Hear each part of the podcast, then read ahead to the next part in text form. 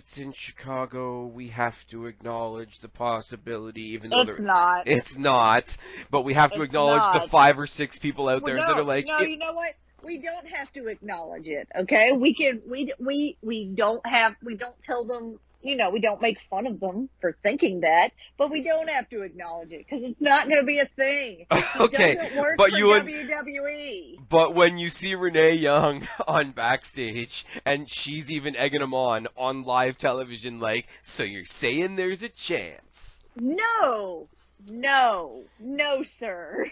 See, the funny thing She's trying to get more people to watch the damn show.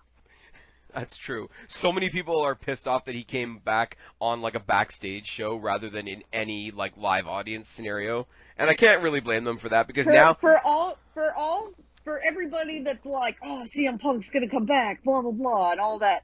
Go on What Culture, and there's a video. I forget who does the video, but he talks about basically why, how all the things that CM Punk was before he when he left, like before he left. Is, that made him unique and special and, and different from everyone else is no longer a unique thing anymore. I think I think you're talking about Adam Clery. I ha- I haven't I watched that. believe so. It's a good it's a good video. I haven't watched it all the way through yet, but I will say this in in counter to that, um, it used to be when Punk was there, you had Punk and Bryan, and in a sea of WWE superstars in tight air quotes, you had Punk and Bryan who were like the indie guys. Now you've got all basically all the members of the Undisputed Era. You've got Tommaso Ciampa, Johnny Gargano, uh, you've got Finn Balor, you've got AJ Styles, all that and I will say that it, it is no longer a unique thing. You're absolutely right. But of that stereotype, there's nobody that's going to get a bigger name than CM Punk or a bigger response than CM Punk. Even even in a in a It a- would be a cheap one to two night pop.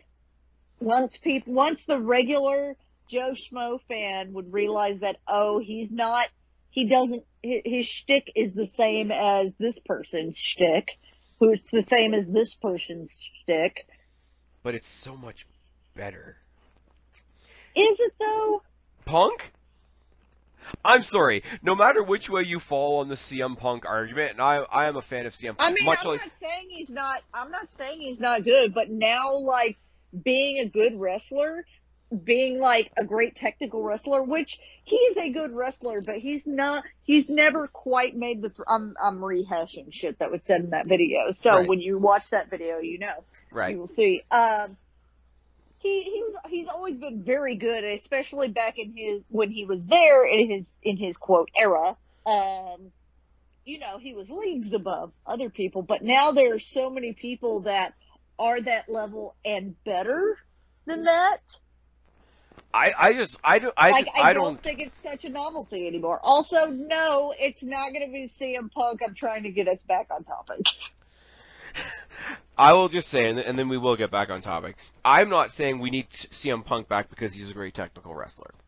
I'm going to say the same thing that I said about CM Punk when he left WWE. CM Punk, before Adam Cole came along, was my closest comparison to Shawn Michaels because Shawn Michaels could do anything you asked him to do. He could be the cheapest, weaseliest guy in a in a no DQ brawl. He could do a like a Sheamus and Cesaro style uh, like sort of more technical brawl. He could do the high flyer thing. He could do the ground game. He could do the submission game. He could talk on the mic. He could be a face. He could be a heel. He could be a like a like an edgy baby face. He could be a heel that people still liked. Like you could do like he he didn't do everything better than everybody else, but he did more things than anybody else. That's how I that's really how I look at Shawn Michaels and that's why Shawn Michaels is going to be a lot higher on on the list than my personal favorites like The Miz or Jeff Hardy or people like that because he is the most diverse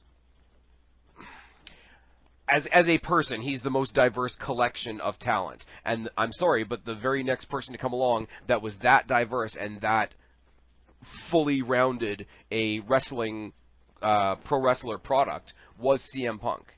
And there are people out there that will do individual things better than him. There are people that could probably hang with him on the mic. There are people that may be able to technically out wrestle him. You get guys like Fish and O'Reilly, they're in, in, in NXT right now. They could probably take him down on the mat, but you're not going to find very many people that are the all arounder like he is.